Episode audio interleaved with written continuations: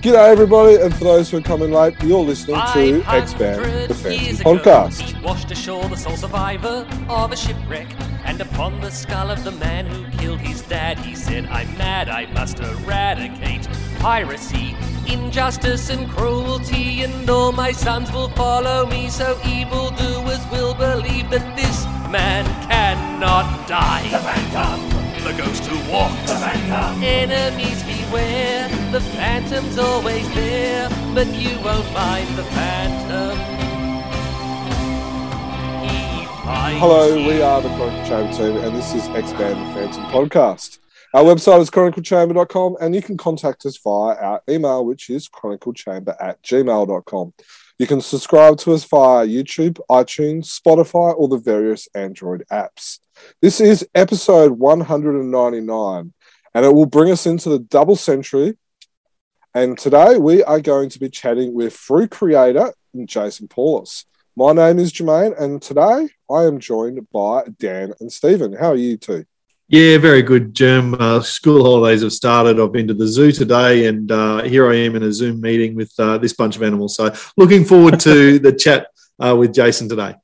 Awesome. And Stephen, how are you? Yeah, pretty good. Um, we Ballarat's uh, lockdown today, so that was nice, and the weather turned it on. So I um, cooked some wood fire pizzas and had a couple of ciders this afternoon. So things are all right. So tonight we're going to be, or today, as you listen to this, we're going to be uh, talking to Jason Paulos. Now we we had Jason on in uh, episode sixty five where we were uh, chatted with him and the other uh, gaslight creator in Chris Sequeira.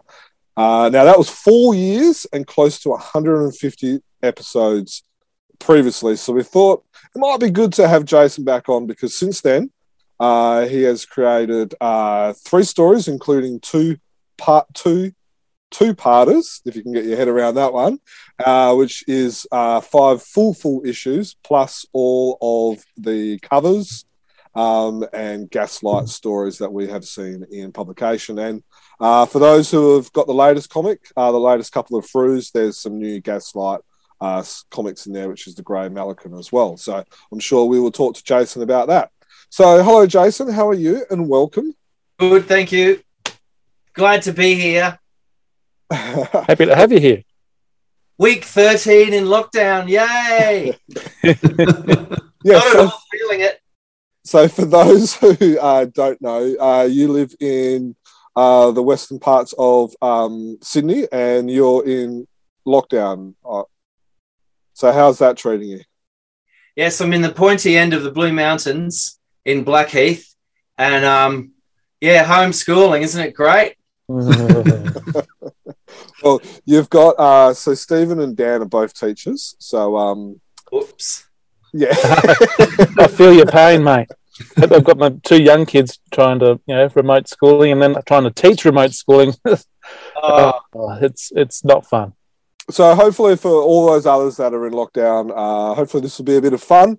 And as we learn and talk, learn a bit about Jason and talk a bit about his career, um, and you can have some fun listening to us. So, Jason, to start us off, and for those who have come in late, could you tell us a little bit about yourself, uh, your age, what you a bit about your career, and then we'll kind of go from there. ah, okay. I saw what you did there for those who came in late. That was good. um, all right, I'm 52. Okay, I'm not happy about that. Um, I would have not, I would have not picked that. oh, stop. oh, cool, look. Oh, yeah, but that was just because of lockdown. Plenty of us in that. I said to my missus before this, I said, oh, what do I do? I'm bald. Like, I don't care, but at the moment, I don't know, I don't want to be bald. And uh, so I tried a couple of beanies and I had a rock and roll wig. and um, I just thought, treat you to my head, my phantom esque head. That- that's it, mate. Looking You're rocking the dirty. Is fair at all? We don't know. um, all right, so my my career sounds um, it's not really a career. It's just a hobby that just got out of control. You know? I like that. It's all right. We're all sitting in our hobbies that got out of control as well. Yeah, yeah. Yes, it's all around me, uh, as with you. So, um, I'm lo- I'm looking at my rack to show comics because I it's it's easier just to hold up comics, you know. Um, but of course, I'm not that organized. But anyway, all right. So uh, I I'm a trained graphic designer, and that's been my career for 20 25 years until about 10 years ago when I started freelancing for the drawing book agency in Sydney doing storyboards, which enabled me to quit my office job um, and hence facilitated the move from the city. Uh, but previous, you know, to the move, I was doing uh, desktop publishing and uh, and doing graphic design for annual reports for AMP and uh, Telstra, and when they were called OTC back in the day. Uh, and, I, and I amassed a big pile of brochures and boring corporate shit. Um, but that was a good job because I, I could publish comics on the side, you know, and I used to photocopy. And you would think I'd have some samples to show, wouldn't you? Um, they're here somewhere. So I used to photocopy my own comics on the work photocopier, and um, and then that progressed to uh, me getting my own comics on the newsstands through Gordon and Gotch, much like the Phantom, the same sort of process, except on a smaller scale. I printed, uh, you know, like uh, 3,000. I might have printed 10,000 comics at first, which is a terrible, terrible mistake because uh, then you got to throw them all away. Um, and eventually um, published a couple of dozen comics uh, of you know self-published comics while working as a graphic designer uh, and then I ha- uh, went, then I moved to London, did web design, uh, and we got a gig with Mad Magazine, doing a regular strip for Australian Mad. Mm. Um, and I made contact with a few English uh, comic people when I lived in London for a couple of years, and then we moved back here, had kids 2000, 2001 after September 11th, we moved back to, to Sydney. And, uh, and I'm from Brisbane, just incidentally. I lived in Sydney for like 30 years and I started working at the Christmas warehouse in Botany doing Christmas brochures uh, and all the while doing the comic thing on the side. And that's how I met Glenn Ford because he would take a back page ad on my comic. You mentioned um, Mad Magazine. Uh, that was hair. Was it Hairbutt the hippo? Hairbutt the hippo. Private Eye. Yes. From memory, you've even uh, one of the stories had a heavy uh, Phantom influence as well. No, we just uh, we just had Hairbutt meets the Phantom in a Mad episode, and um, Hairbutt uh, uh, treks through the jungle to the deep woods, and he comes upon the Phantom cave.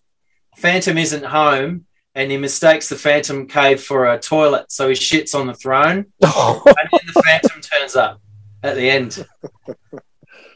None too impressed, I guess. Got away with that, I don't know how. um, so, so uh, this was so this was like the nineties as well, yeah. right, correct? Yeah, ninety two.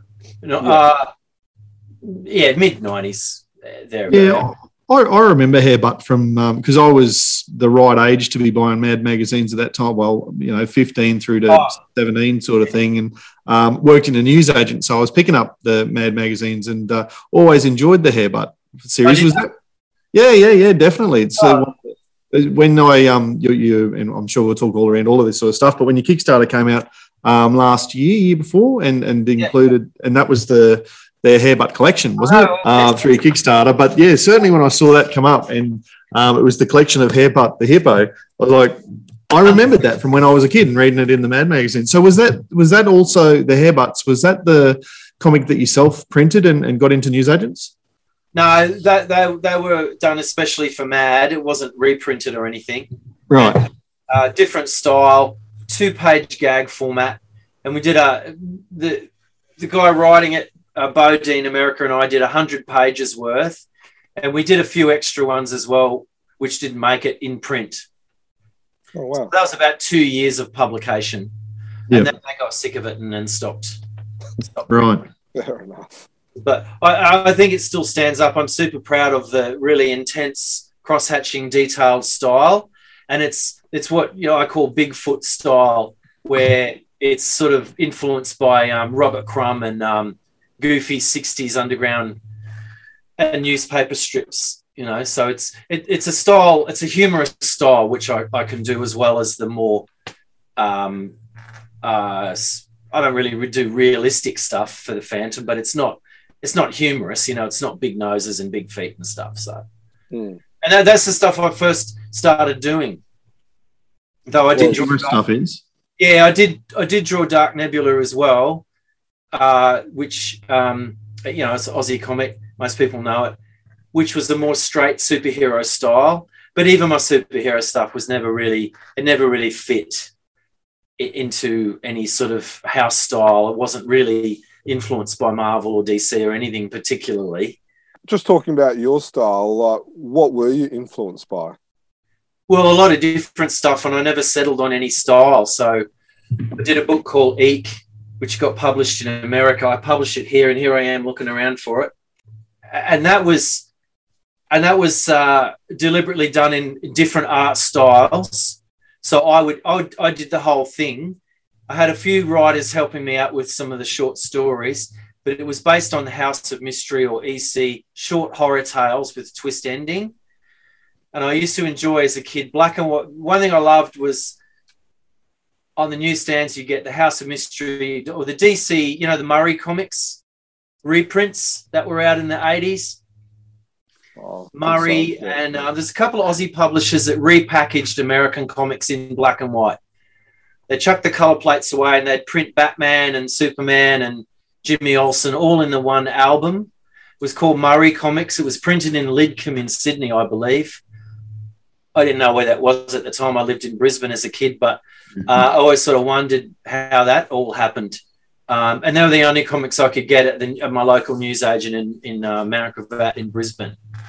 You would so not buying Phantom comics at the time, Jason. Uh, the, the only Phantom stuff I knew about was um, you just couldn't get comics in the suburbs until I discovered uh, Ace uh, Comics in in Yep. Comic shops in Brisbane. I'd go in there as a kid and take my drawings in and bug the crap out of him. Hi, Ian. Um, I'd never seen American color comics because you just couldn't get them in newsagents. You could only get the Commando, the British Commando little Yep. comics.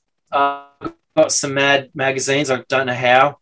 I knew about that, and I just knew about DC mainly because most of the Murray comics reprints um, with, with the DC stuff, uh, and it was in black and white. So I never saw, I never saw color comics, but I, I did like, um, I did like the Sunday funnies in the Sun Herald, uh, and it did have Sy Barry Phantoms, and I always loved his art, his artwork.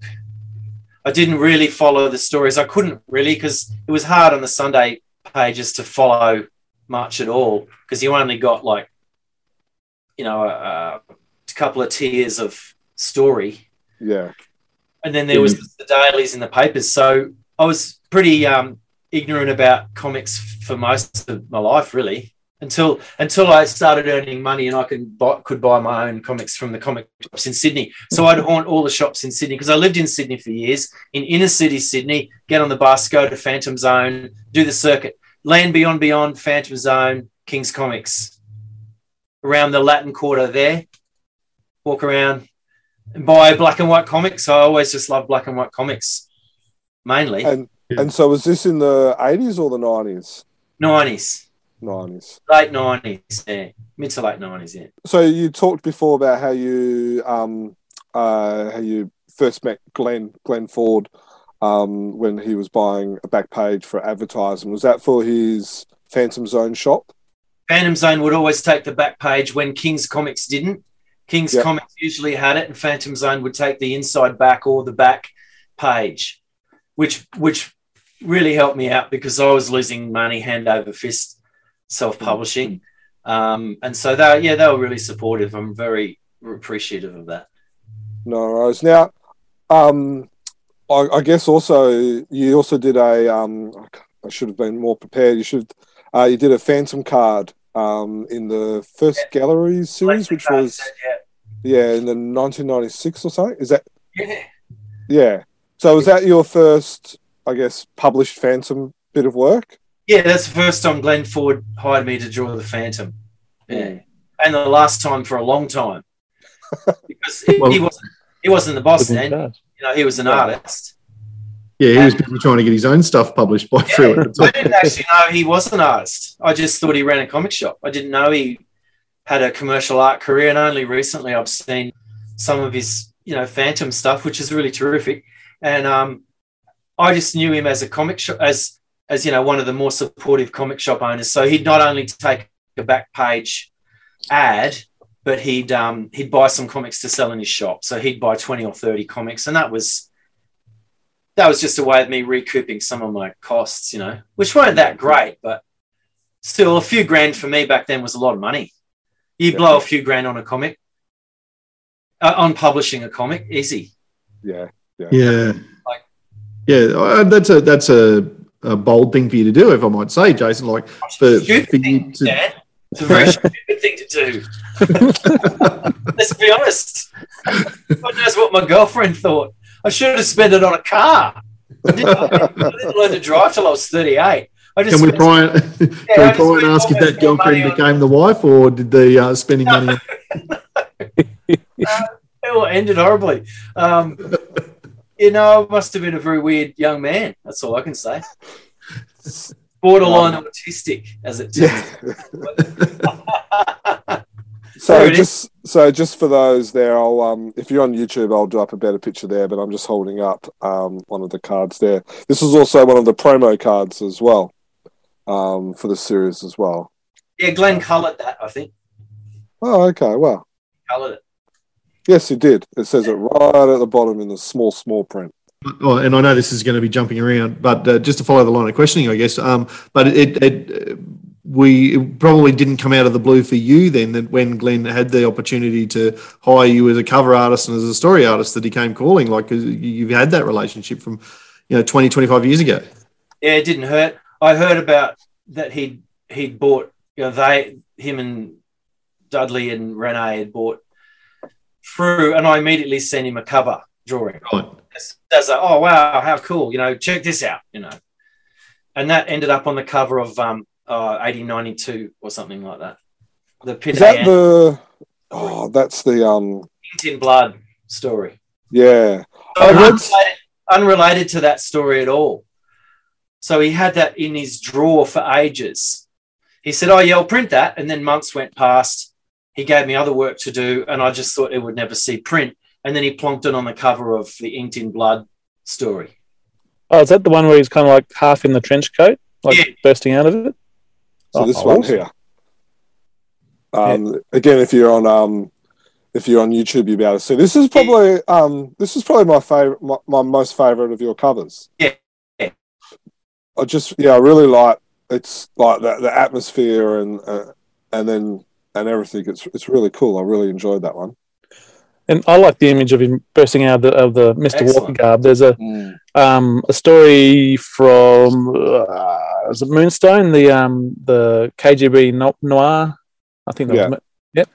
And there's a scene or a panel where he's doing kind of like the same thing. He's in a car and he's trans well, transforming is the wrong word, but um, yeah, bursting out of the Mr. Walker trench coat into the Phantom, and it just looked awesome. Like, um, and yeah, just it's reminiscent of that, and I, I really like that that image. Yeah. That's me doing a spirit riff. So the spirit was an American character from the 40s by Will Eisner. Yep. And um, the spirit was always getting into fights with his fists. He wasn't super powered. And you'd always see him getting really beaten up and all his gear would get ripped. And he'd always get really smashed in the stories. And I really liked that. You know, he'd always pick himself up despite the fact that he had the crap beaten out of him. And, and even with the rain, the rain dripping and all that, that's a that's a tribute to Will Eisner. So Yeah. anyone who knows that riff will, will get will get that. You know, so um, that that was me bringing comic book book influences into the Phantom, which I'm still doing. And a couple of fans have pointed out uh, have noticed things that um, where I've deliberately referenced a, a favorite American artist or a fa- favorite sort of shtick. Like, for example, a guy pointed out um, I'd done a I'd done a balloon with blood dripping to form the panel of the balloon. So a guy's getting stabbed. I think it was in the first gaslight. The guy gets the knife in him, and the blood's dripping down, like the panel borders turning into blood, you know. Yeah, right. He goes, "Oh, I love that." It's like he'd never seen it before, and I'm like, "Oh, well, you'd like Will Eisner." I did what? Who's that? You know. So The the style of that of that uh, inked in blood is that kind of it feels a bit like Will Will Eisner as well. Is that a fair comment or? yeah, uh, well, that's a compliment uh, if you think that. Um, but I can't hold a candle to him. So, Jason, could you um, just tell us how you, for those, again, for those who came in late and haven't listened to uh, episode 65, could you just tell us a bit about uh, uh, about Gaslight and how you got that role? Was it, uh, did Glenn Ford seek you out or? Uh, yeah, yeah. Uh, Chris Sequeira took the concept to Glenn, and um, my name came up probably because of Like, Eek, which is a self-published horror anthology, which just has me in it. That's me doing the different art styles, you know, all black and white, dark and moody. So Glenn Ford has made the connection of, oh, Jason does moody streetscapes and misty kind of black and white stuff. And um, I'm pretty sure that that got me the gig there. I, I don't know if anyone else had turned it down or was in contention for it. But like I said, we already had uh, a pre- you know good re- and still do have a, a friendly relationship. So um, that might might have smoothed the way. I don't know. I, in, in talking to Glenn, he has said that you're you're one of the fastest artists he's ever worked with and one of the more, one of the most reliable ones as well. Um, that you get everything in ahead of time as well. And uh, in talking to a few publishers, they always say that those type of uh, creators are worth their weight in gold. Well, that's good to hear. Is Can it, a it- lot- is it a point with you, Jason, to to get things done as quickly as you possibly can? Have you always been Uh, fast on the pen, or No, I just have an obsessive personality. I would get excited about something and I just can't. I find it hard, hard to stop, and I'm trying. I'm trying to um, slow down because I'm a bit wary of being. This happened to me in storyboards. I was a bit wary of being known as um, a human photocopier because uh, um, there's a, there's an idea that if you're churning it out, it's not as good, or or that it can be sloppy. And so I'm trying to tread a, a, fine line between having your stuff look my stuff look energetic, but not sloppy. Mhm. And um, yeah, that that's my struggle. I try and slow down and and have a rest because I do get a sore. I get a, a bad neck and a sore back, so I would literally get whiplash if I draw for. I can't draw like I can't work like I used to, you know, Hmm. um, because my neck just literally I just lose mobility in my neck and I become like, oh, oh my god, I worked too hard this week. I do a storyboard job and I'd have to go to an office and draw for ten hours straight, and they would pile scripts on me because they could see I was just churning out. Because I had the same reputation as a storyboard artist, so I could churn out a reasonable looking frame in like five minutes, and so they just chuck script after script and you're getting paid by the hour, not by the frame, which is terrible. So it worked Yeah. against me. Like in storyboards, that actually worked against me because if you're getting paid by the hour, then um, you go home and you get up the next day and you, you're like, you can't move your, can't move your head. Yeah, yeah. I had to kind of really sort of cool it and, and sort of take my time. So these days, I try and sort of um, I try and labour over things. I try and be a bit more like Glenn Lumsden. I think I think ideally we'd like to sort of mix each other in the same body because he's always complaining about how slow he is. He complains about himself being slow, and um, I think he'd like to churn stuff out more, but he just can't let a panel go without it being like a cover. Like every panel's a cover. yeah, It's- Hey- can't, I can't do that. I don't understand how that can work for artists because I just go mad because I want to. Mm. I want to see the story take shape. Like my favorite part, I think, is is laying out the story and then sort of fleshing it out real quick with markers and getting like a rough inked version and getting the energy of it and looking at the flow of the energy and, and checking the and checking that the storytelling is tight you can understand what's going on and that all the major panels are big and you've got a good balance of, of the action as opposed to the boring bits. Um, and then it gets more tedious for me once it gets into the detailing and polishing and all that. That's when I start to struggle because to me the fun bit's finished and and then it's just window dressing to me. Then you know what I mean? Yeah. So I like I like I like working fast because it's exciting, but I know that fans do like detail. They do like nice noodling on the features, and that's all part of the experience here. That you can really look at. I love it too. You know, you you're looking at the page and you're really pouring over the work. You know, you're really looking at every line and just you know enjoying it over and over again. You know, you look at Glenn Lumsden stuff over and over again. You can pick it up, go back to it, keep picking it up, picking it up. Oh, that's so great. He's just really nailed that face or something like that. You know? So when we had Glenn Lumsden on, he did talk about uh, his slowness yeah, as well. He's great. He's classic. He's so funny. Yeah, he was. So, Steve. That's all right. Um, so when you're um, planning out a, a, a, a frame or, or, a page or, or your story, um, now you mentioned earlier that you your experience with comics were black and white. When when you're planning it out, are you thinking how it looks in black and white, or are you thinking how this would look in, in color? No, no. I'm, I'm thinking how it looks in black and white because I know that if it looks good in black and white, it will look good in color. However, I could leave all the black out and leave heaps of spaces, and with the right coloring, it would still look good. But I don't like, but it's not always going to be in color. That's mm. the thing. Mm. There's always going to be a black and white version somewhere. Someone's always going to see it in black and white. And if it disappears, then to me that's a failure. You know, to me you should see it from across the room. You should be able to see it from across the room. If I'm standing at, the back of the room and it's disappeared, there's no black, then to me that's that's that's not that's not what is comics to me. Mm, you know, yeah. but having said that, you look at Moebius stuff, you know, Jean Giraud stuff from Metal Hurlant and Blueberry. Actually, Blueberry's early stuff is more traditional. So I like the more traditional comics where you're spotting the blacks. They call it spotting the blacks. So you're putting large chunks of black in. So when you walk away from it, you, it looks like a checkerboard. So there's a sense of depth, there's an inbuilt sense of depth, okay. and you don't rely on the color. Hmm. You know what I mean? Yeah.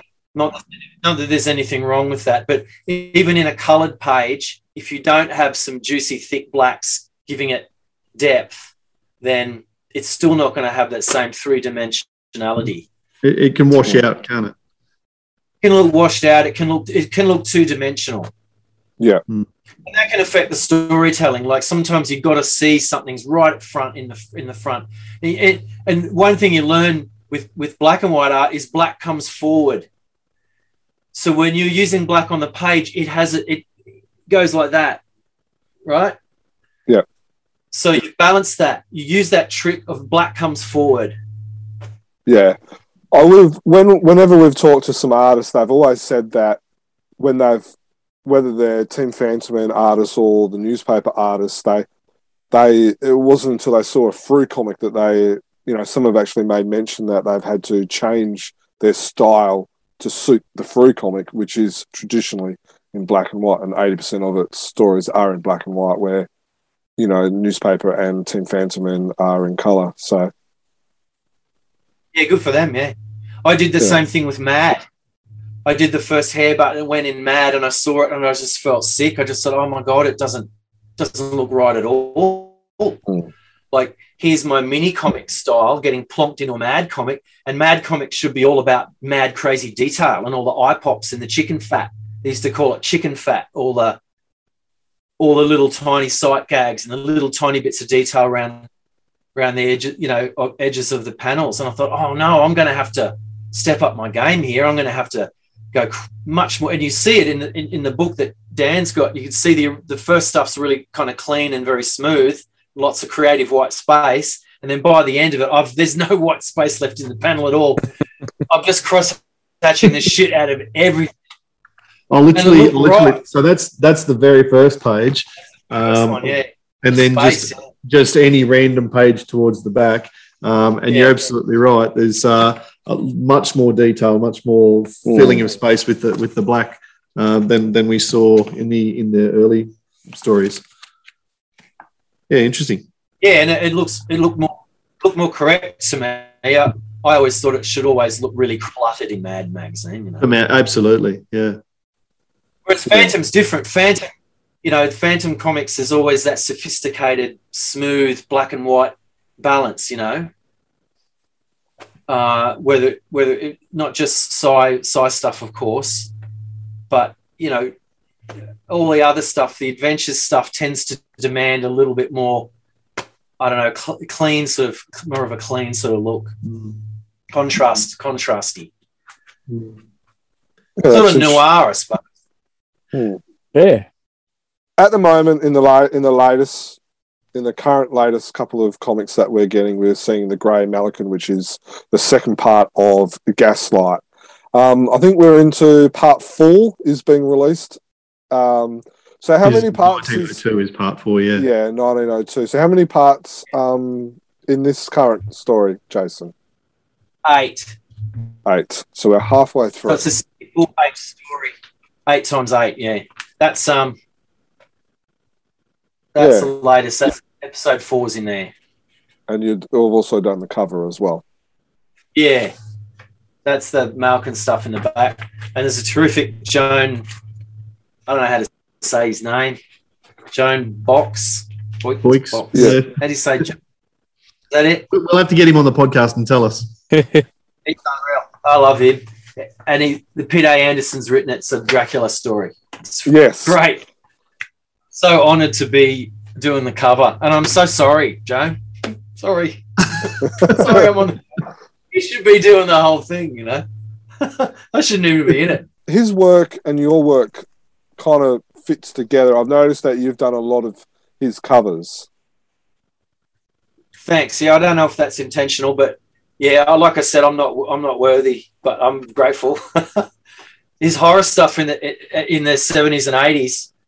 Um, sorry if I've got the era wrong. Is is is is pinnacle. It's peak. It's amazing. It's like the Warren stuff, you know. I don't know if he ever worked for Warren, but they're like the ultimate black and white horror publisher ever. You know, all the Spanish guys. You know, the mm. Spanish artists are the mm. best. You know, they're just Yeah. masters. Yeah, I've always thought that Jones' work also looks better in black and white than color as well. Oh, absolutely. Yeah, yeah, yeah. Doesn't need color at all. Same as the Filipino artists, you know, the Filipinos and the Spanish. It's just like they're just masters of the form. You can't beat them. And there's also the Belgians and that too, and Europeans in general, amazing artists. It's all that history, you know. Need to go out and see and source myself a few more comics there from around the world. Check out these other artists. Tell me about it. so, do you have a f- of the stories that you've created so far, whether it's um uh, for Frew, either for through the gaslight or the standalone stories? Do you have a favorite one? Um, which one stands out say most to you? Funny you say that. Sorry, I've got to do this. Um, where is it? Unpublished Phantom. Here we go.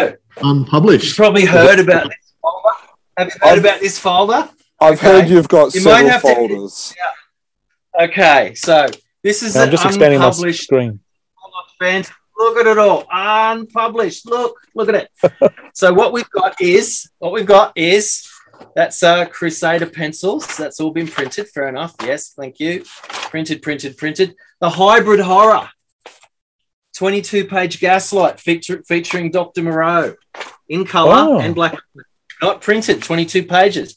And then we've got um then we've got coming up next in the unpublished Jason Paulos file is Oh, War Wounds, that's been printed. Fair enough. Poor People's Plague's been printed. Um, oh, here we go. Here's an oddity entitled Hijack. Phantom in Hijack. Not a gaslight story. 22 pages written by me, not published. Um, so that's two 22 pages. And these were done a couple of years ago. I can get myself in trouble here. And here's another one 22 pages The African Princess, feature, written by me, featuring um, Dorian um, Dorian Gray. Okay. Gaslight. Ah. 22 pages unpublished. Okay. That's two years old. So I was very busy two years ago producing all this stuff, and none of it's come out. So, Mm, so uh, that's three stories so far. The Anatomist. So we're up to four 22 page stories in color and black and white. Phantom meets Frankenstein, but I couldn't call him Frankenstein. So it had to be the reanimator. So I had to change it. So the problem is, some of the stories that I've done uh, are in danger of being written or done by someone else if they suddenly decide to print that version of that particular character. So that's four to 22 page stories. That's The Anatomist. And it's all primo artwork. It's all like the best I could do. Um, and then we've got a couple of uh, part ones that never saw a part two. There's a werewolf one written by Andrew Constant. That's like a two eight page ones. And a um, some kind of weird fish lady on the docks in Gaslight. See, she's got fins and claws. So, yeah, it's a bit of stuff there. I'd love to see published one day. So is So- Phil sitting on that at the moment? Yeah, it's all Yeah. been paid for. They're just sitting on it. So what what they've just done recently is they've said, all right, so Dudley wants some more eight page backup stories. So I'm assuming that they must have had a couple of letters saying, oh, oh, we like Jason's artwork, whatever. So how can we get Jason's stuff in print but not give him the lead story? Okay, because he's done so many lead stories. We could print Jason Paulos stories for like a couple of months and not run out. But we can't do that because people are complaining. So I'm now in the process of dividing those stories, or one of them. I'm hoping they'll do more into eight page segments that will then run in the back. So Yeah, right. Yeah. Well, Might it's have- good to see as, as you flicked through that big folder of unpublished stories, a couple of them have now been published. So, you know, Oh, yeah, you're obviously on the conveyor belt there somewhere. Um, yeah, yeah, yeah. Uh, just recently, the timing might be curious. I don't know, but just re- just recently, uh, I did put a post on Facebook saying, "Hey, just want to let you guys know I've actually done a lot more than what." Like everyone says, I'm so fast, but they haven't printed that many stories. So where's the, you know, it's like making me look stupid. So you know, I am really fast, and I'm really proud of the stuff. I didn't just fucking. Sh- it's not shit right? It's stuff I can still look at and be proud of it. And some of it I've even written because I, I can draw faster than people can write, apparently. Yes. So, um, We've heard that as well. so was, um, um, I, I had, I had a bit of a whinge on Facebook and I shared some stuff. So I don't know. And then suddenly the Malkin came out. I don't, I don't Yeah. I also saw that you got your poster as well. I got my poster, yeah. Okay, it's not Glenn's fault. He's, every time I go to a convention, he goes, "Oh yeah, I should get you. Take one of these. Take one of those." Um, and yeah, um, he's just a busy guy. He's a busy guy. Yeah. Now, in in their defense, Glenn has t- uh, he made mention. I think it was on this podcast or at one of the conventions that he's got like he's got like he could do like three or four years of just stories that have already been purchased and in the middle of being created and all that. Yeah. So it's it's good to You see. know, there's many other people too. Yeah, yeah, it's it's good to see and hear. Well, it's great to see that artwork, um, but it's good to hear that you know there's a lot a lot more Phantom stories to be created. Well, I, They've been I published, also they've been created. They just haven't been Yeah, published. to be published, That's so, great yes. to hear that. Yeah, yeah. Well, I made a, a rod for um, Glenn's back probably early on because some of the scripts I got, um, I sent back because there were too many panels on the page. Yeah. Right. So it followed it followed the European model of a nine panel grid. Right. And it's something that that you know Eu- European artists like Jones still follow, and Pide loves writing nine panel grids. But I just said, look, there's too there's too much there's too many panels. I can't like you've got to have and this this is probably why he's paired me with Andrew Constant because Andrew writes stuff American style, which is a six panel grid, right? So the American six panel grid is sort of seen as sort of the standard from the American point of view, but the Europeans go, ah, that's not enough. We must put more panels in. It's a total waste of space. And so they just chuck, you know, two pages worth of story in one page, and the poor bloody poor Joan has to do like fucking 10 panels. And in the middle, the phantoms coming across the castle and then climbing up the wall. And you want to make that a big panel. You want you Mm. want the reveals to be big. And Jones really good at it. Like he do, he doesn't waste an inch on the page. But I, I just I just had to say, look, there's no there's no sense of pacing. There's no sense of drama. I don't know why it ended up that most European Phantom stuff followed a nine panel grid, and some of them go up to 12 panels. Maybe not 12, but 10 Mm. And visually to me it's it's just really hard to read. My brain just just can't can't. I have to really struggle to read the european stories. I really have to work to get through them. Not because the art's no good not because it's a bad story. It's just because the pacing is just so fast right? So the more no so slow sorry. So the more panels you put on a page the slower it is to read. Mm. which and for me my brain just loves seeing stuff pop out and i love seeing the big dramatic bits and you know I mean, it's everything everything's a balance but you know i was I, I don't know paul glenn like he's you know he's then had to go oh shit who's going to draw this fucking story it's got 10 panels on every page of course doesn't want to do it you know so i probably then you know cause problems then but um I just couldn't see myself doing a good job with so Yeah. many panels on the page. I just couldn't see myself making myself or anyone or the writer looking good. Mm. And I, I guess that's Yeah. probably a, a sign of maturity as well that you want you want the story to be at its best, and if you can't do that, there, there might be someone who can do that. Well, I'm not saying that, but it, it just seemed to be there's an American style of comic reader and there's a European style of comic reader, and the Europeans just love it when all the panels are on the side. Hmm. They just love all their landscape panels all tiered up, like what we're looking at now. Yeah. It's all landscape. It's all landscape. So to me, that's just visually just so static. My brain just can't handle it. So being a fan of Will Eisner, who incidentally weirdly did put too many panels on his pages as well, but he he was drawing for big Sunday pages, big newspaper pages. It wasn't ever in comics.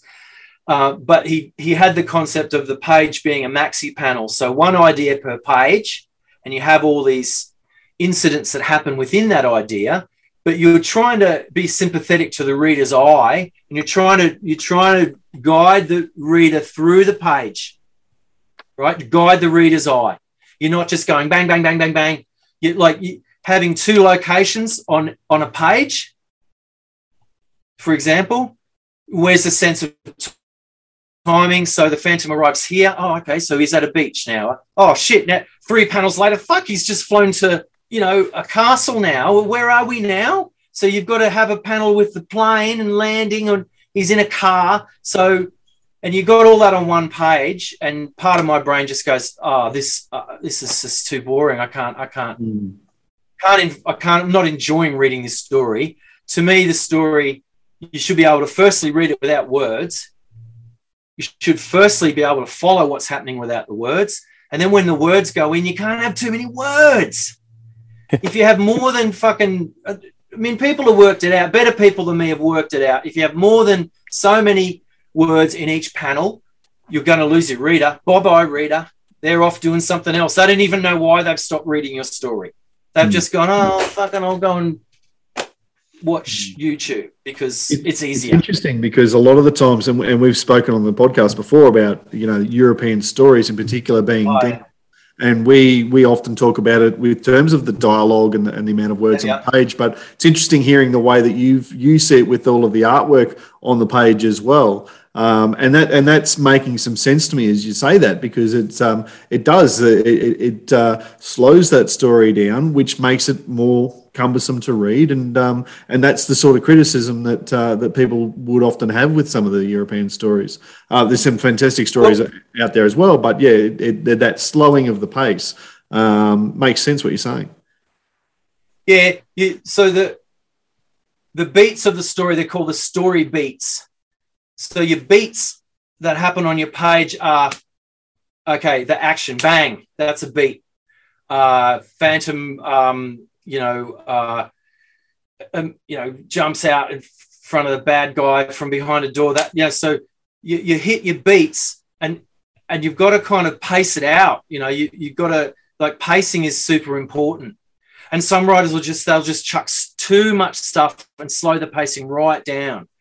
You know, the other side of the coin is you don't have enough panels, and so it's it's too quick. And so you've you bought your comic, you're all excited, and you haven't even finished your cup of coffee. You finished reading the comic, so yeah. that's not good either.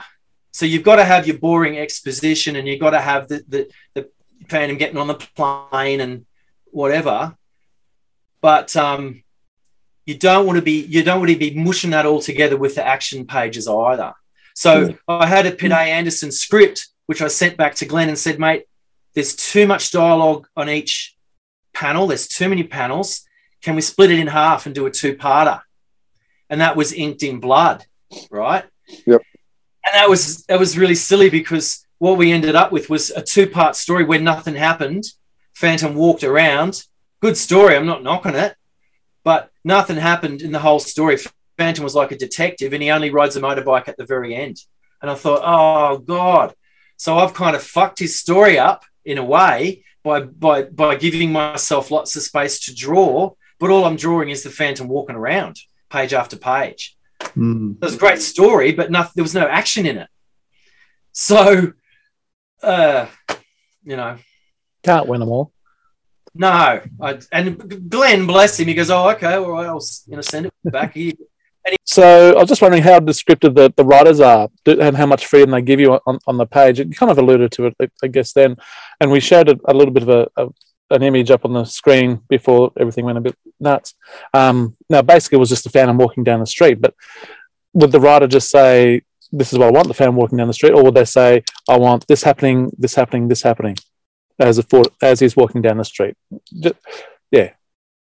Yeah, well, as a rule, I'd expect and and I get writers saying it's this many panels, um, and this is what happens, and this is what gets said. That's what's expected. That's what they're expected to hand into Glenn.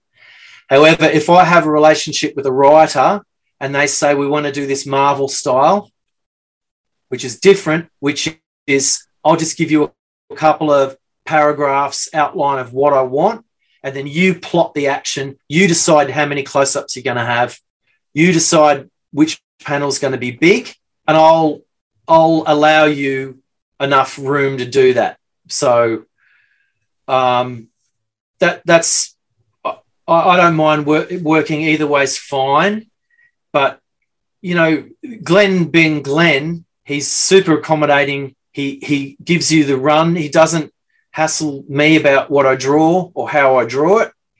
So I always go into a phantom story with a feeling of excitement where I'm not going to have to fit a house style because I don't draw the I don't draw the classic phantom. I can't draw a classic phantom. Mm. You know, so I I always like guys like Pat Boyette who did a weird shriveled kind of horror Dracula looking phantom guy with a hook nose. That just appeals to me because to me he's like a horror character, mm. and I never have him smiling. Um, and Glenn doesn't mind. So I love him for that. So he allows some artistic license. But as far as the, the, the pacing goes, I, I, think it's either done right or wrong. So a good writer will will be, will uh, I will say bow, but will defer to the artist's ability to to know what's going to work in terms of the page and what doesn't, because there's different ways of telling the story. There's not one, one necessarily a better way, but there's definitely a wrong way to do it, where you, turn you turn in a very boring static page of artwork that's boring as shit. So one, one thing I noticed Joan Box doing is he he varies the angles of the panel borders. He does everything he can to get around that boredom factor of all those bloody panels. And I wish they'd give him a fucking break and let Joan do a six panel page for God's sake. So um, here's just an example in the latest story where One, two, got, three, four, five, six, seven. Yeah. and then you've See, got that- the different, you've got the different that's a day off angles. for Joan, doing, doing a seven panel page. That's a holiday for him. and even he can see, yeah, he, Yeah, he has mixed up the the the borders and the panel shapes Yeah. um, to try and you know to keep to break it up as you say, and keep it a bit more interesting. and also to fit as much as you can in. Because one Yeah. of the things I found is if you if you rough sketch out a page, it doesn't always fall into neat boxes. So you can get around that by angling it, and it also gets around that static thing where you, you see the collections of Phantom dailies. And, you- and they put them into a comic book page, and boy, you try getting through a bunch of those when there's no break from that relentless landscape, landscape, you know. Mm. So Yeah, Um, Mike, that Mike's talks about he trying Yeah. to trying to add dynamics to it, or yeah, make it more dynamic. He, he knows he's restricted to the to the panel or Yeah. the three panels, but yeah, he tries to mix up as, as much as possible. Yeah, you put little, you put insets in, or you put you know slanted, but but really, if the writer just doesn't overload it with too many words, then then you you know you you've got a fighting chance of keeping the reader's attention. Your, your job is to to keep people in front of the story. Hmm. You know, I give my stuff to people or my girlfriend or my missus or whatever, and if they put it down and hand it back to you, I go, "Oh, that's good." It's kind of like, well, not necessarily. much. She's not a comic person, but if you give it to a comic person or someone who's interested in art and they hand it straight back to you, you want them you want them to look at and, and start reading it when they don't even mean to. Yeah. So the drawings make it so easy that you're already flicking through it, and you you know what I mean. So it's an it should feel natural to read a comic. It shouldn't be work. yeah. That's what the pictures are for. especially what you were saying before um, about you know they'll just wander off and watch YouTube or what in in 2021 in this era it's so easy there's so much other entertainment that the, the comic book to to maintain relevance has to be able to do that Yeah, and I don't know if you've done it, but if you try and read a comic, you don't even know that you're trying to read it for a start, and then you, you've read it and you don't even realize you didn't really understand it. But then sometimes you go, "Oh, I'll just go back. What's going on there?" And you'll just go back again, and it's so hard to work out what went wrong. But it's not your fault as the reader. you know what I mean? It's never the reader's fault that they couldn't get through the story. It it should be so easy for the reader to do it that it should they shouldn't even know that they've actually had to put some effort into it. It should be effortless. You know what I mean? Hmm. There's all these little tricks where you're trying to seduce the reader's eye and you're trying to just cushion their reading experience into a nice, nice, exciting ending if you can. Yeah. So Dan, as a as an English teacher, how how do how, how does that feel like? How does that sound like? Is Oh no, hundred percent. Um, it- that you, you're exactly right there. You've got to uh, you've got to have little hooks and and um, mini cliffhangers and all that sort of stuff. And and, and I like what uh, Jason's saying there about one idea per page and working through that way. Uh, so whether it's through the the dialogue, if you want to talk about the writing in that sense, or the artwork, you've got to have those little moments that keep keep the reader wanting to go to the next scene. Yeah, and, there, and there's sometimes debates about boxes and things like suddenly dot dot dot or later that night and some writers go ah god no i'm not going to do any of that shit you know it's just too it's just too old fashioned and boring. But honestly if you're not going to if you're not going to stick to the tropes of traditional comics you're just going to lose people. Like people aren't going to care that you've got this new concept for comics and you've suddenly thrown away all the tropes that they've come to know and love, like caption boxes, narration boxes, flashback balloons with the curled edges, all the fashion stuff. You can't just chuck that all away and expect the reader to go with you on your crazy adventure reinventing the language of comics because they're just going to not going to care. They just want to read a story that makes sense. yeah, well, you're- you're looking at decades of of of ideas that have worked or tropes, as, as you put it. Yeah. Yeah, like better people have tried. Like you know, it, believe me, it would have been done by now. If if there was a better way of doing a more readable comic, it would have happened, and we we'd all be talking about that. Yeah. yeah. I always find comics is it's my um it's your rest. Like you've got to do reading for work and go to all this, you know, professional reading, and then you got your novels and stuff you read. Comics is escapism for me, and you just want a breather, and it's just like you said, flowing, and yeah, it, it shouldn't take, it shouldn't be a hassle. Yeah. No, not for the reader. It should be a hassle for the writer. Yeah, for you guys, yeah, you put you put absolute nightmare. Uh, But for us, we enjoy the fruits It's of our our escape, it's our escapism. That's it. yeah, well, uh, Mm. you know, it's it's disappointing to to think that you know you're working so hard on something and people just aren't reading, just aren't getting it. Or you know, I said to I said to Jeremy, "Oh, hey, do you, do you like the stuff that I'm doing?" And he goes, "Yeah, yeah." I go, "Well, what what do you think of the story?" He goes, "Oh, yeah, it's fine." I go, "Well, what's happening in the story, Jeremy? Tell me what's happening." And he's like, "Oh, I don't know, but I just love your artwork." Like, ah. So, so he what?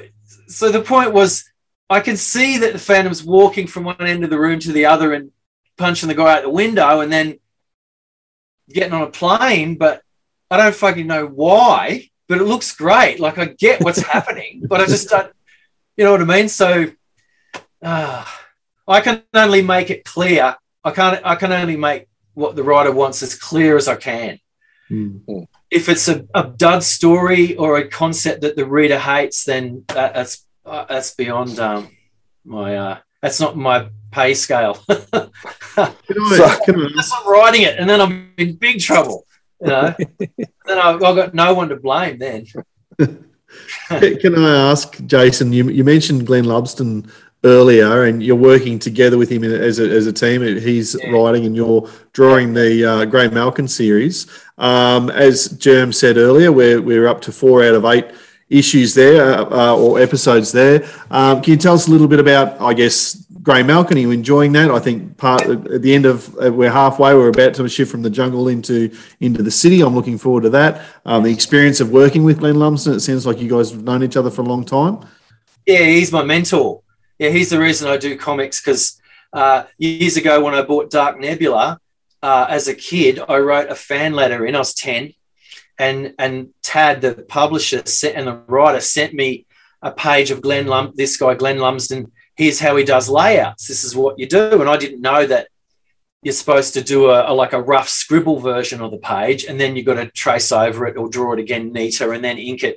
I didn't know there were stages to it and I this blew me away. So, oh wow, he looks like he's drawing really fast and he doesn't care, and it's a mess, but it's still really cool. You know, you could see, you could see his conceptual sketches, and he hasn't bothered tidying it up. So it was a bit of a peek behind the curtain of how you draw a comic.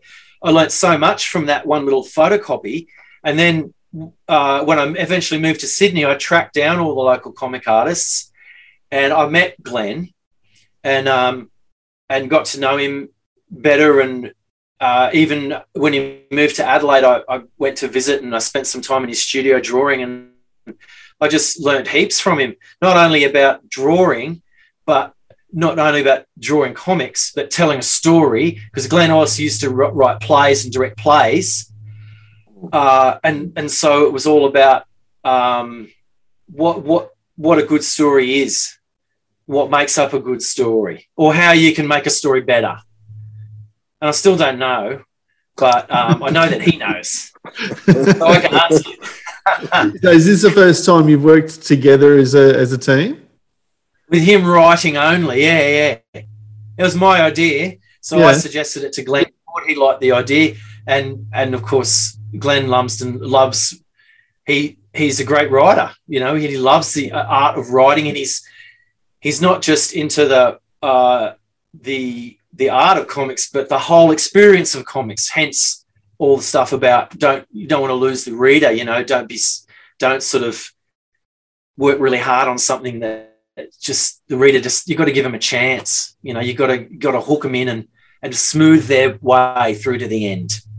You know, you made mention about you writing your stories as well, and when you showed us your folder of unpublished stories, there was a few of those stories were written by you. Yeah. Um, so do you prefer drawing your own stories that you've written?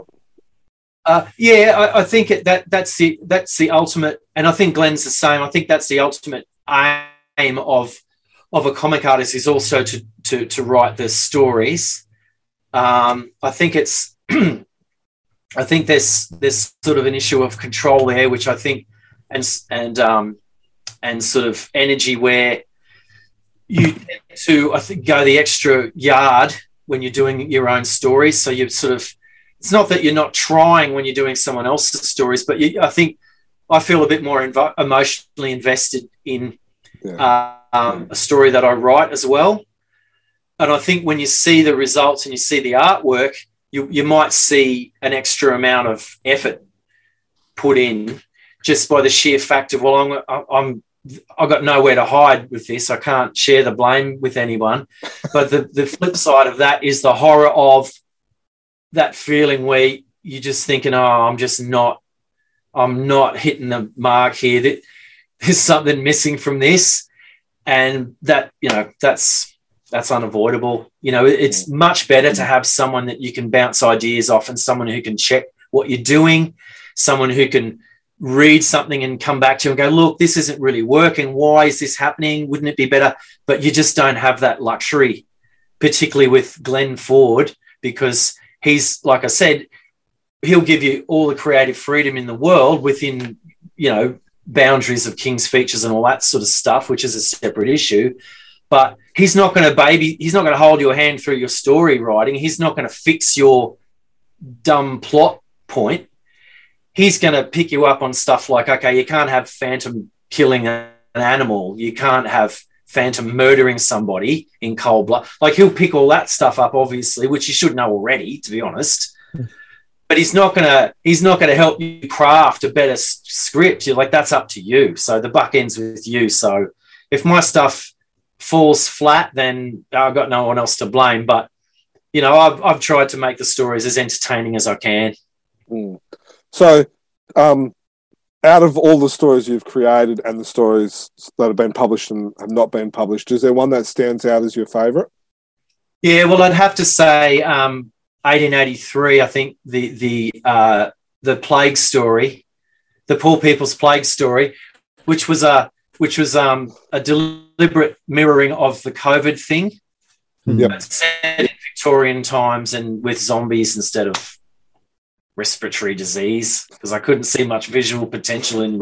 Actually, Glenn Ford suggested the zombie angle, and they're not really zombies because they don't, you know, they're not. They're not really um well, I guess they sort of are, but it wasn't a zombie lore type thing. Mm. And I wrote the whole thing and I drew it and I colored it and I did the backup story so and did the cover. So there's no more of an ego trip than that. I mean, you know what I mean? So did you buy uh, extra copies of that one to send to mum and all the rest of it? Yeah. um, uh, yeah, so I'd have to say that one just for the sheer ego value of that one. Oh, that's um, you know, yeah, okay. I'd love to Um, know what anyone else thinks because honestly, I, I haven't had much feedback on my writing. Um, but you know, I, I really would like to, you know, hear some some good feedback, even if it's just that sucks or well, well that was you know, that's fine. I can handle it. I can handle it. Well, there you go, listeners. Uh, make sure you jump on to our social media and also Jason's social media as well. We'll include that in the show notes. And Yeah. make sure you let him know about what you thought of the Poor People's Plague, which is. Careful what you wish for, Jason. Uh, if we're Yeah, going to That's okay. I know it's weird. My stuff is weird. I gotta, I, gotta, I, I can't help but sympathise with traditional Phantom fans. I, I can understand why st- my stuff would horrify them, you know. But um, it is what it is, you know. Mm. Just for the record, the Poor People's Plague is the only one that you've written and um, been the artist on that's been published, though. I think so. Uh, yeah, yeah, first full length one, yeah, Yeah. yeah. Hopefully not the last, but like I said, uh, I, I j- just um, did. Uh, I just busted up a twenty-two pager into a, a three-parter to be used as a backup. and honestly, I think that's probably the best place for them because then they can be sort of hidden at the back of the book and people won't have it shoved in their face and they won't have to look at my skinny crooked nose phantom too much and it'll get drip fed to them and hopefully it will be more palatable to. Well, I, I think you're being a little bit unfair there um, to yourself, Jason, because to be honest, um, I got 1902 um, a couple of days ago and I went straight to the Grey Malkin and picked up to, to read part four. I actually Yeah. haven't read the first, the, you know, the, the main part of the comic yet. I've only read the Malkin story. Ah, there you go. that was working. It- it is. I, I'm really enjoying that. Excellent. So Glenn, Glenn's pacing is really good. Uh, the later episodes do get crazier. There's more stuff going on, and there's baddies running around and fighting and shooting, and it, it does tend to really ramp up.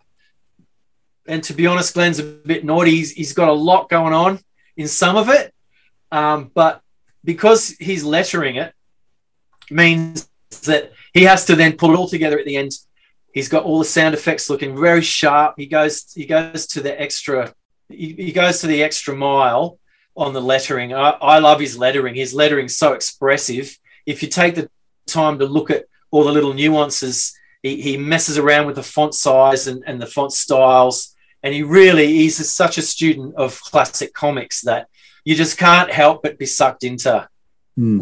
to it because Well, I agree with that. It's um it's the the narration boxes you were talking about before. The the way that he's just been doing the narration boxes through it.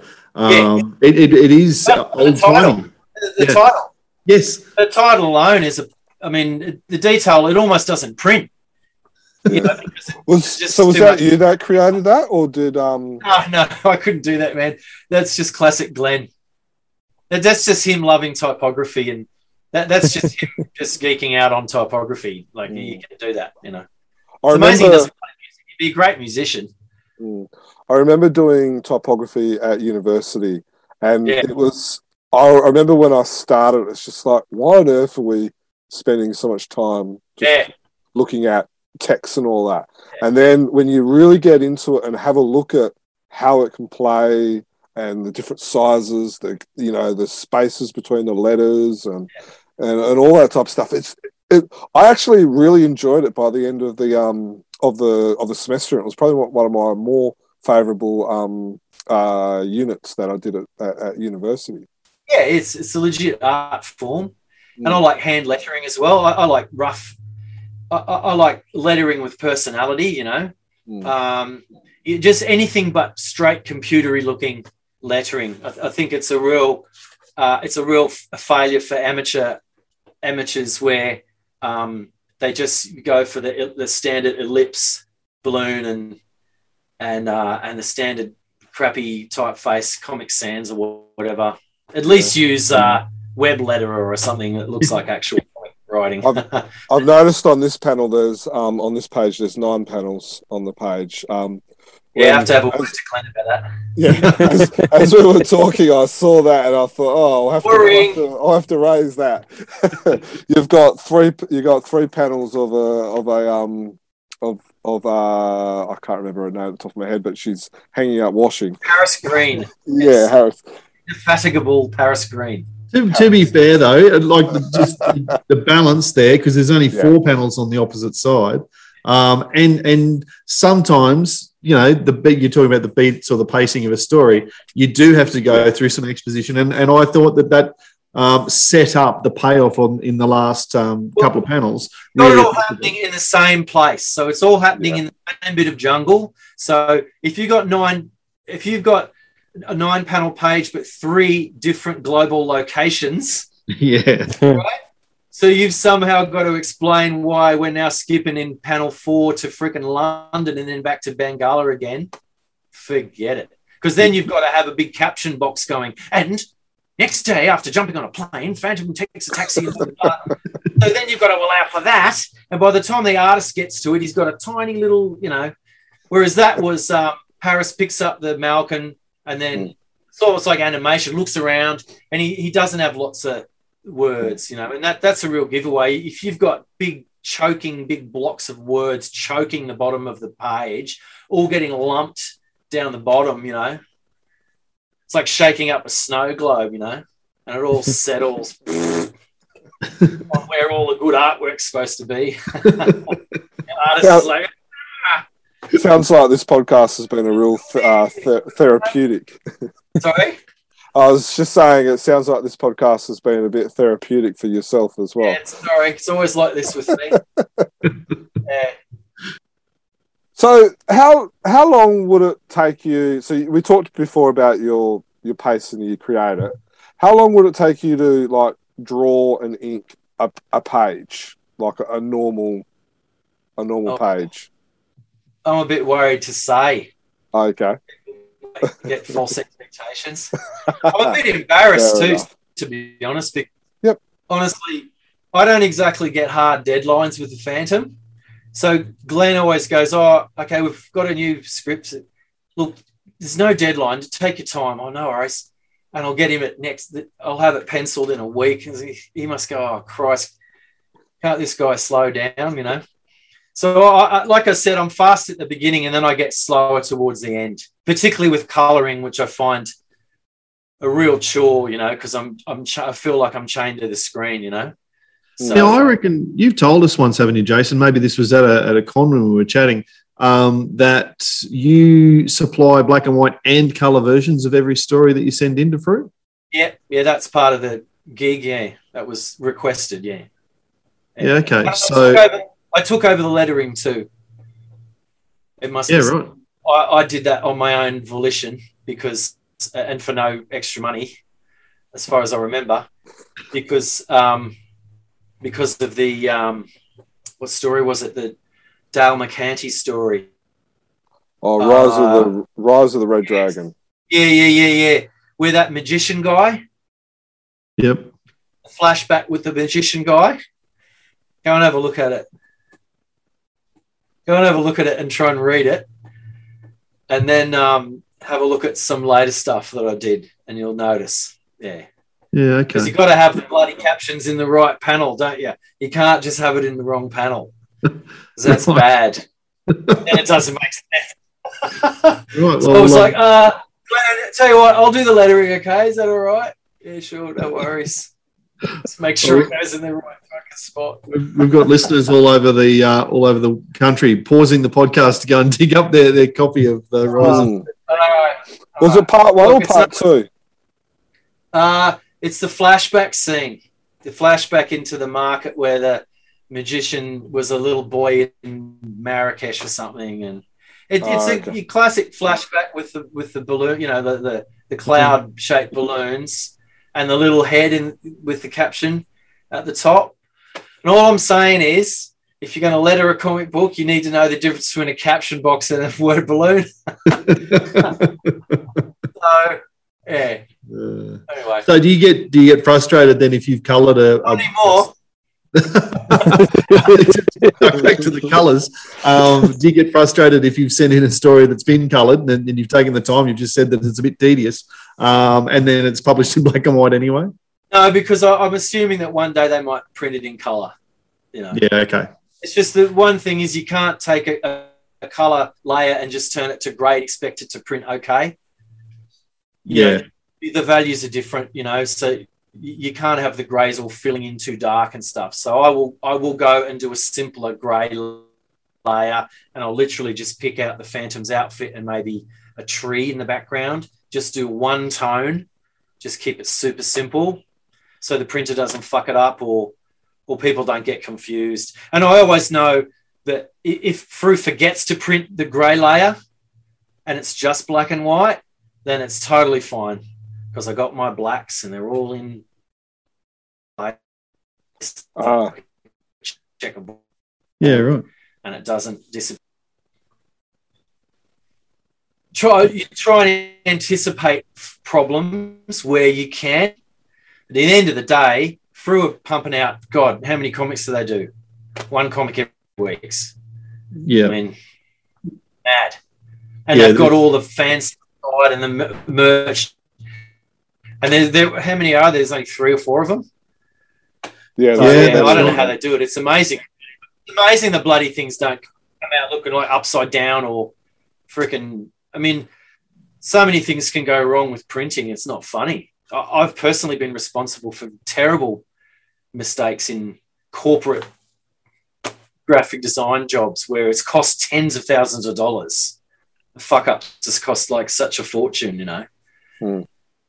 And they don't have time to send it back to the printer and print it again, you know, just No. because my, my caption balloon was in the wrong place. Stop the presses, Paulos!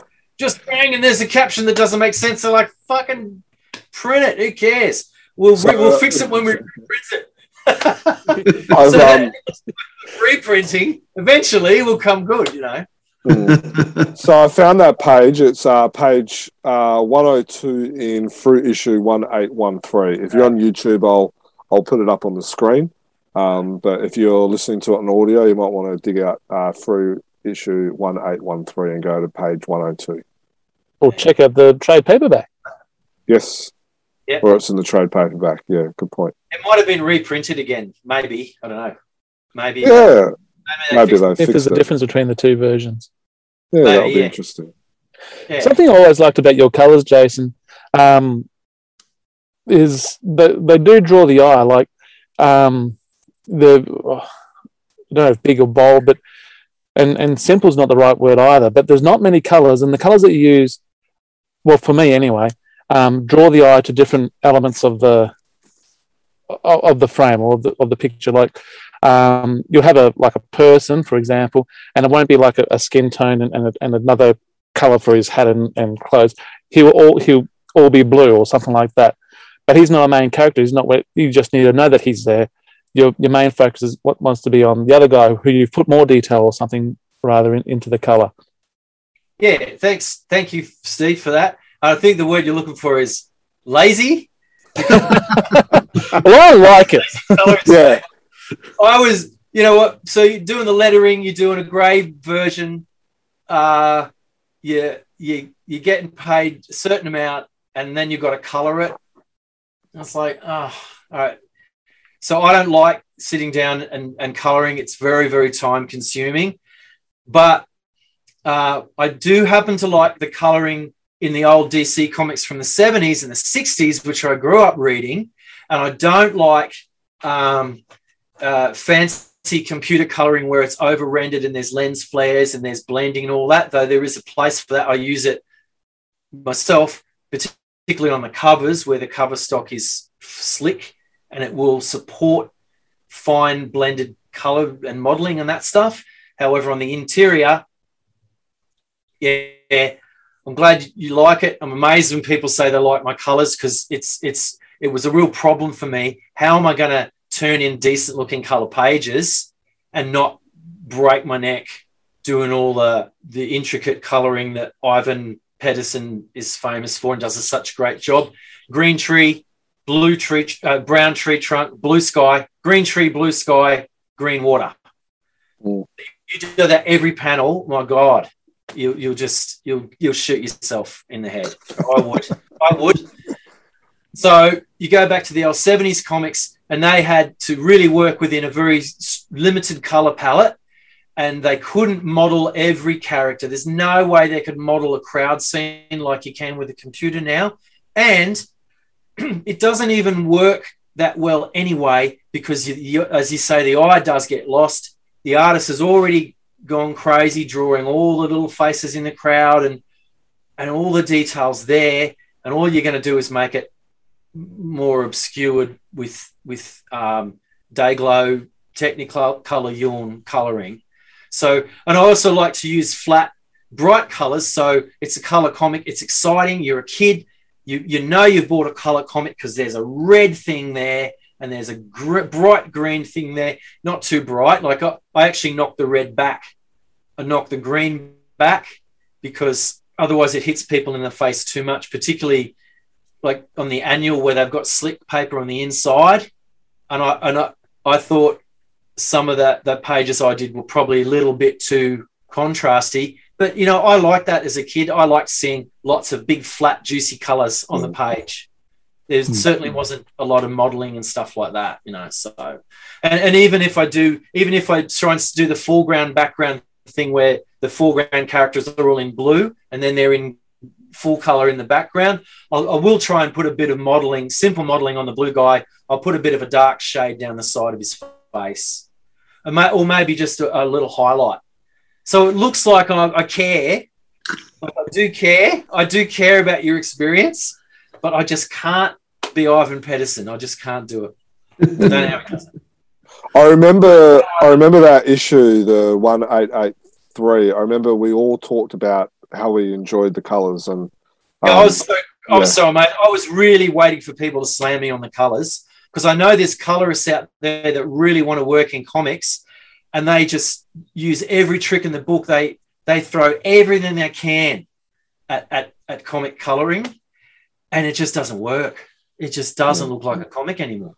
I suppose the color has to has to add or like go with the black and white in a, or the line art in a sense. And sometimes if the colors are too funky, it can kind of draw away and it can just become a mess. Well, my stuff's pretty detailed. If you had a, an hmm. artist where they're deliberately getting out of the way and leaving lots of space for the colorist because they know the colorist is really going to do a great job on this sunset or this foliage, if that's their thing, and they step out of the way and the colorist has a space, that that might be different. But my stuff's fairly detailed, and and by the time I get to the color, I just I've run out of I've run out of ideas. I've already done the best foliage I can possibly do. Like mm. I do like fol I do like doing backgrounds. I like doing backgrounds in comics. I reward the reader by by doing some cool looking jungle vines and and I dig out my old Burne Hogarth uh, Tarzans and oh man, he did the best vines. I used to love the way he's not only got the vines, but he's got the, the goo dripping from I don't know what the goo is, but it looks cool dripping off the vines, and you've got to have a bit of that work in there and do some Wally Wood tree trunks and you know. So I've already thought of all that. It's all taken care of. Mm. So mm. a colorist working for me would be bored stiff. Mm. well, it sounds like he is. Like, I do care, and I do take care to make sure it's inside the lines. You know what I mean? Oh. going outside the line. That's hard, man. You're sitting there. Oh, Christ. So, so you do your colouring by computer, then you've said. Do you, yeah. What about your original uh, line work? Is that uh, pen and pen and paper still, or, you know, uh, ink and brush, or or are you straight onto the the screen with the Cintiq or, or um, whatever the modern artists are using?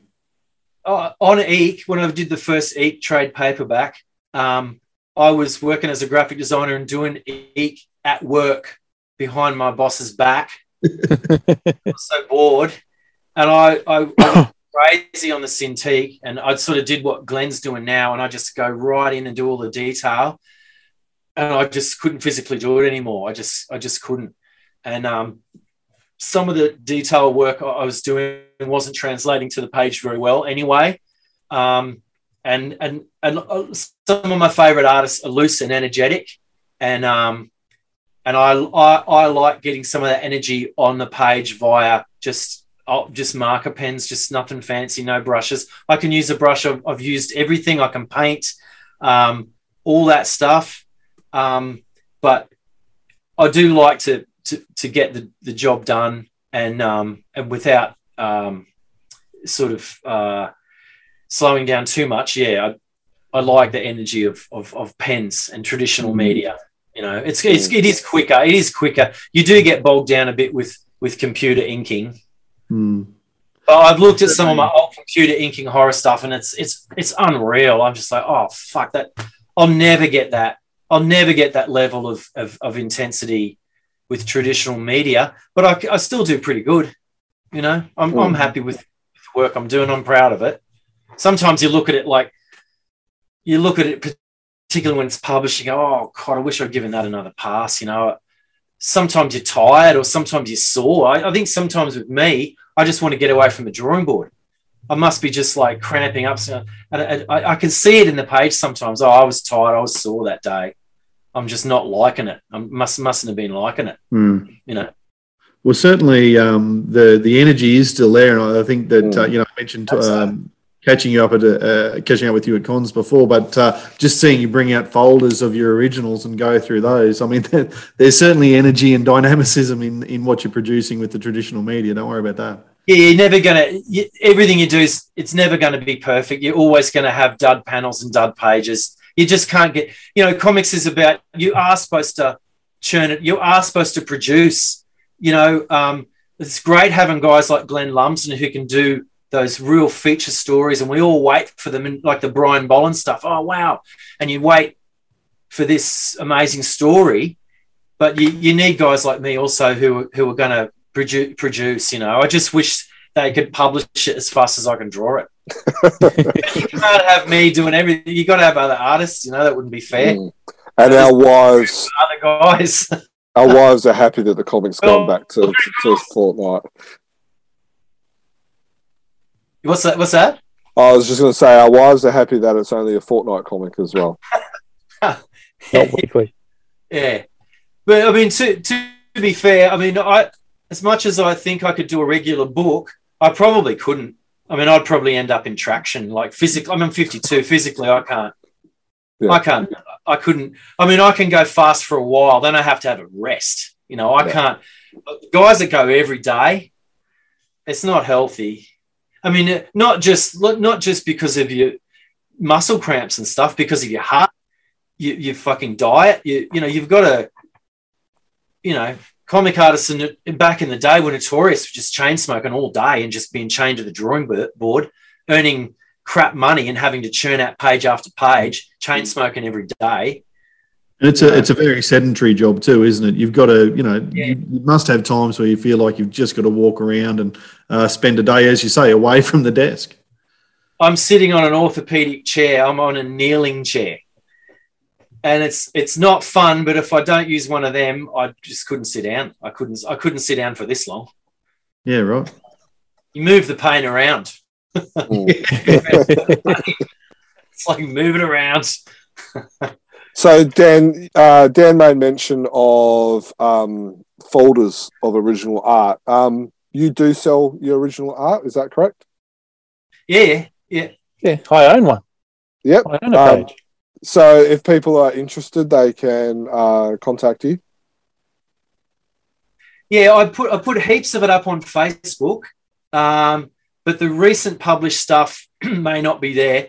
but there's a ton of it on Facebook. If you just go to my Facebook page and trawl through it, I've taken fairly bad uh, photographs of the pages, just flick through, and I've numbered the pages and I've I've written what story they're from. So yep. people can look at that and then tell me what page they want, and I can actually find it and then mark sold on it. So yep. if you look at through it, it says sold. Yes, it's been sold. If it hasn't got sold on it, then it hasn't been sold. And I am paying attention and I can track what page it is. Hmm. You know. So Stephen, I know you've got a, a, page. I've got a page as well. Um, Dan, do you have any? Well, now to make that's a way to make me feel awkward, Germ. No, yeah, exactly. I'm really sorry, Jason. you've got you've got the hair, you've got the um uh, the Kickstarter book. Though. Yeah, that's exactly right. I suppose. yeah, any more of those? Uh, any more of those books available? I've got plenty of them back here. Oh, right. I, got a, I could do a whole stall probably if I ever do another convention and get my own table uh, definitely fill it up. Pretty by now, I definitely fill it up. Yeah. We'll look forward to a day when we can go have conventions again. Yeah. Oh goodness. Right. And so, if people want commissions as well, they can contact you as well. Yeah, I recently did um, one for Sam Malazzo, who enjoys uh, phantom bear hugging. Other very oh, that fella. off Sam. Hi, Sam. Uh, he's very happy with his uh, phantom commission uh, great fun doing it. So yeah, I'm definitely up for a bit of fun on Phantom commissions. Definitely. No worries. Well, well, maybe we might have to ask Sam if we can show the, uh, that commission. So that, that's that's one thing where being fast was probably is probably a calling card whereby yes, you will get it. yeah, I've I'm waiting on four years for one commission. So. Yeah, I've heard I've heard lots of stories like that, and I, I don't know any artists who who do that. I mean, I don't really know any comic artists, really, except for Glenn Lumsden, who are currently doing comics.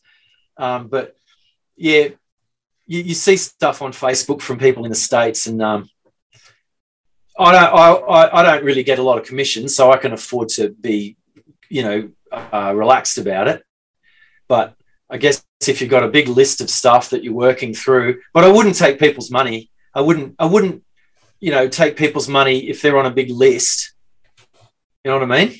Mm. Like, take your time to do it, but don't take their money. Yeah. You know, yeah. You made mention of painting before as well. You donated a um, a gaslight painting to one of the dinners as well. That was that was a very nice piece. So I think, um, yeah, it will be. Uh, any more phantom paintings on the horizon? Yeah, uh, yeah I've got a, a, skateboard. I did a phantom skateboard. Um, As in, you painted the underside of a skateboard of the yeah. deck. Did you post that on Facebook, Jason? I have a feeling. Yeah, yeah, yeah. Can you show us again? Someone was talking, so yeah, awesome. So if you're on YouTube, That's, you'll be able to see that. Yep. Acrylic on a blank deck. Um, I've done a few of those different subjects. I've got a hair but one here. Um, it's come out all right. Oh, that's pretty cool too. Yeah, but it's a bit glary that one. There's a lot of detail in it. Um, but do you do those just for your own, um, just for fun for yourself, Jason? To be then hanging them on the wall and. Yeah, I'm probably going to exhibit them at some stage because I've got a bunch, and I do sort of comic related canvases as well. Like, that's Charlie's Angels in Space. It's kind of I don't know if you can see it sort of Glen Bar sort of style, sort of stuff, you know. Oh, wow. Um, Very cool. Yeah. So yeah, I I like to paint. I'd like to do some more stuff like that. It's just finding space to put them. You know, finding places to put them. It's hard to store. I'm running out of space, basically. Can't should keep building sheds. should have should have no, built a bigger shed. I'm not allowed. Neighbours will get sheds. um, well, I've I've really enjoyed having you on uh, tonight. It's been it's been a blast. I know um, uh, me and Dan have uh, told the story a couple of times about uh, at a convention one Sunday, I believe it was, uh, the three of us just stood around talking for probably about two, three hours, and it was it was it was a great time. Yeah. Um, um, so one of the things I do want to talk about before we do go is um, you've you've released a Phantom song, and you've yeah. talked you've talked about how you're a musician as well. Um, and so we've currently got a, a competition on our website that um, to create a fan, a video clip to go with the Phantom song. So we will end we will end the podcast with your song. Awesome. Um, so yeah, so could you just tell us a bit about the song? Um, you know, what was the the story behind it? Uh, I, I did it to embarrass my kids mainly. Well, dads do anything, isn't it? They like the song. They sing it around the house. They we, we they invented a, a rude R-rated version of the song, which I won't repeat here. That's the one that gets sung around the breakfast table to, to wind up dad. Um, but uh, I was trying to figure out how to record music on my computer. So um, I needed material.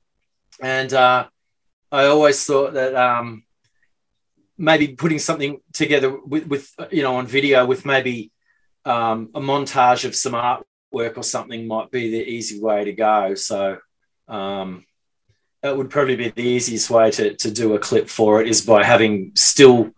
I mean, it's it can be quite effective when they uh, you know they do animatic sort of style, fairly cheap style but effective animation where you've got certain elements moving in and out, but it's basically still artwork.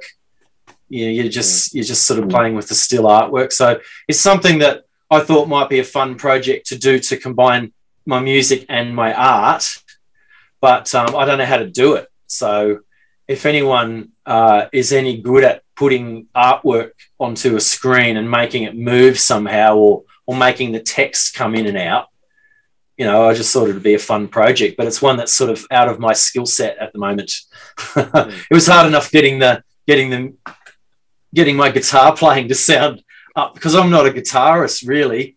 I've only recently taken up guitar. I'm, I'm, a, I'm a drummer, you know. So um, the the whole thing was just me sort of learning at how to um, sort of have have a bit more fun with other instruments, you know.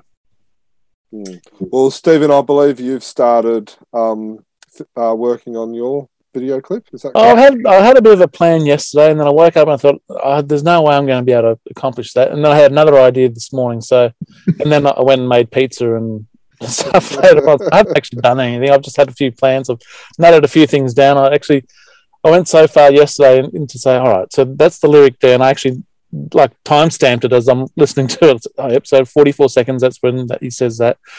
Oh, and yeah, just wrote all the lyrics down. so oh, I could have that kind of happen, and yeah, I've, I've got a couple of ideas, and we'll see what happens. It, would probably be helpful if I supplied some art files to people so they, they wouldn't have to scan the books. But I mean, look, even if even if people filmed themselves, you know, running around their backyard in a phantom outfit, that would be totally awesome. You know. well, now you've come up with something that's within my skill set. So yeah, well, that's crossed my mind too. That's about all I can do. project, you know, film a video in your backyard with your kids and your dog. Yeah. Your horse. awesome. Well, there you go. So uh, the the sound file is on our website as well as there's no end date to the competition, so to speak. Uh, so go out there, give it a go, or if you've got uh, younger kids, you know, maybe get them to do it. Or I know some uh, kids have to do video clips and stuff for school projects, so maybe they can have a go at doing a um a, a fancy video clip for a school project as well. Oh yeah, um, that's it for sure. Yeah, uh, Dan, Stephen, do you have any uh, final questions? Oh, I'd just say thank you so much for your time, Jason. It's been an absolute um, pleasure chatting with you. I knew before um, before we started, you know, that this is one that I've been looking forward to ever since we had that long chat at the con a few years ago. At uh, um, right from the get go, you've been uh, up and about and entertaining to talk to, and I really hope that. Well, it's the the, the energy that you bring to your page is you, you can see where it comes from. Um, and I thought, you know, I'm a speedy guy, energetic and dynamic, mate. Oh, you're, very, you're very self-deprecating, and we uh, we love that. But um, I think uh, your work is is outstanding, and uh, we're all the better for that There's relationship more. that you formed with Glenfoot all those years ago, and uh, the it coming in, into fruition now with uh, with the work that we're seeing in um, in their Phantom comics. Cheers, thanks, guys. Much I just rem- I can't I remember- say anything any more than what Dan has. I was going to say, yeah, yeah, the energy that you bring to the page, and you're up and about here on here on the screen. So uh, yeah, energy personified. It's fantastic. Been great talking with you. Thanks, guys. Appreciate it. I remember you and Jamie Johnson sitting together at the um, yeah, convention, and you you were kind of like the the naughty school kids at the back of the oh, class. Yeah. we were pushing it a bit that day, I think, with uh, some of the booth members. But uh, I've always been very community minded about comics, so I, I always come in like, "Hey, well, hey guys, we're you know we're all uh, all in it together type thing. But you know, hmm. well, as as the three of us fans, we we've enjoyed your energy on the drawing, but also in talking to you at, at conventions as well. So, um, yeah. So, uh, is there anything that we've not made mention of, or a question you wish we had asked, or anything like that? Um, no, just um, if anyone wants to hit me up on Facebook, uh, there's tons more art and stuff stretching back years, really. Mm. Um, so if anyone wants to see more artwork, they can private message me. I'm, I'm always happy to show previews or progress shots of what I'm working on and more stuff out of the unpublished file. I'm just going to keep pushing that in front of people, and uh, hopefully the powers that be will will hear my plea I'll get the not so subtle hint. Before something happens and it's all, you know, it all changes because I don't know, historically, sometimes things get, uh, I don't know, maybe maybe there'll be a time where you know, certain characters aren't cool to be used or who knows who knows how mm-hmm. fickle fortune works out so i yeah, hate yeah. to see it all just get sort of you know forgotten about. Yeah, yeah, Yeah. Definitely. Well, thank you for listening, everyone. Uh, you can find out more about us on our website, which is chroniclechamber.com. Our email address is chroniclechamber at gmail.com. Uh, you can subscribe to all our podcasts on the various uh, programs like iTunes, Spotify, or uh, various Android apps like Podbean, Player FM, Castbox, Listen Notes, or you can also watch us on YouTube as well.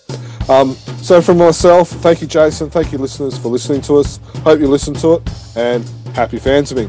Over and out. Happy Phantom, everyone. How you found me?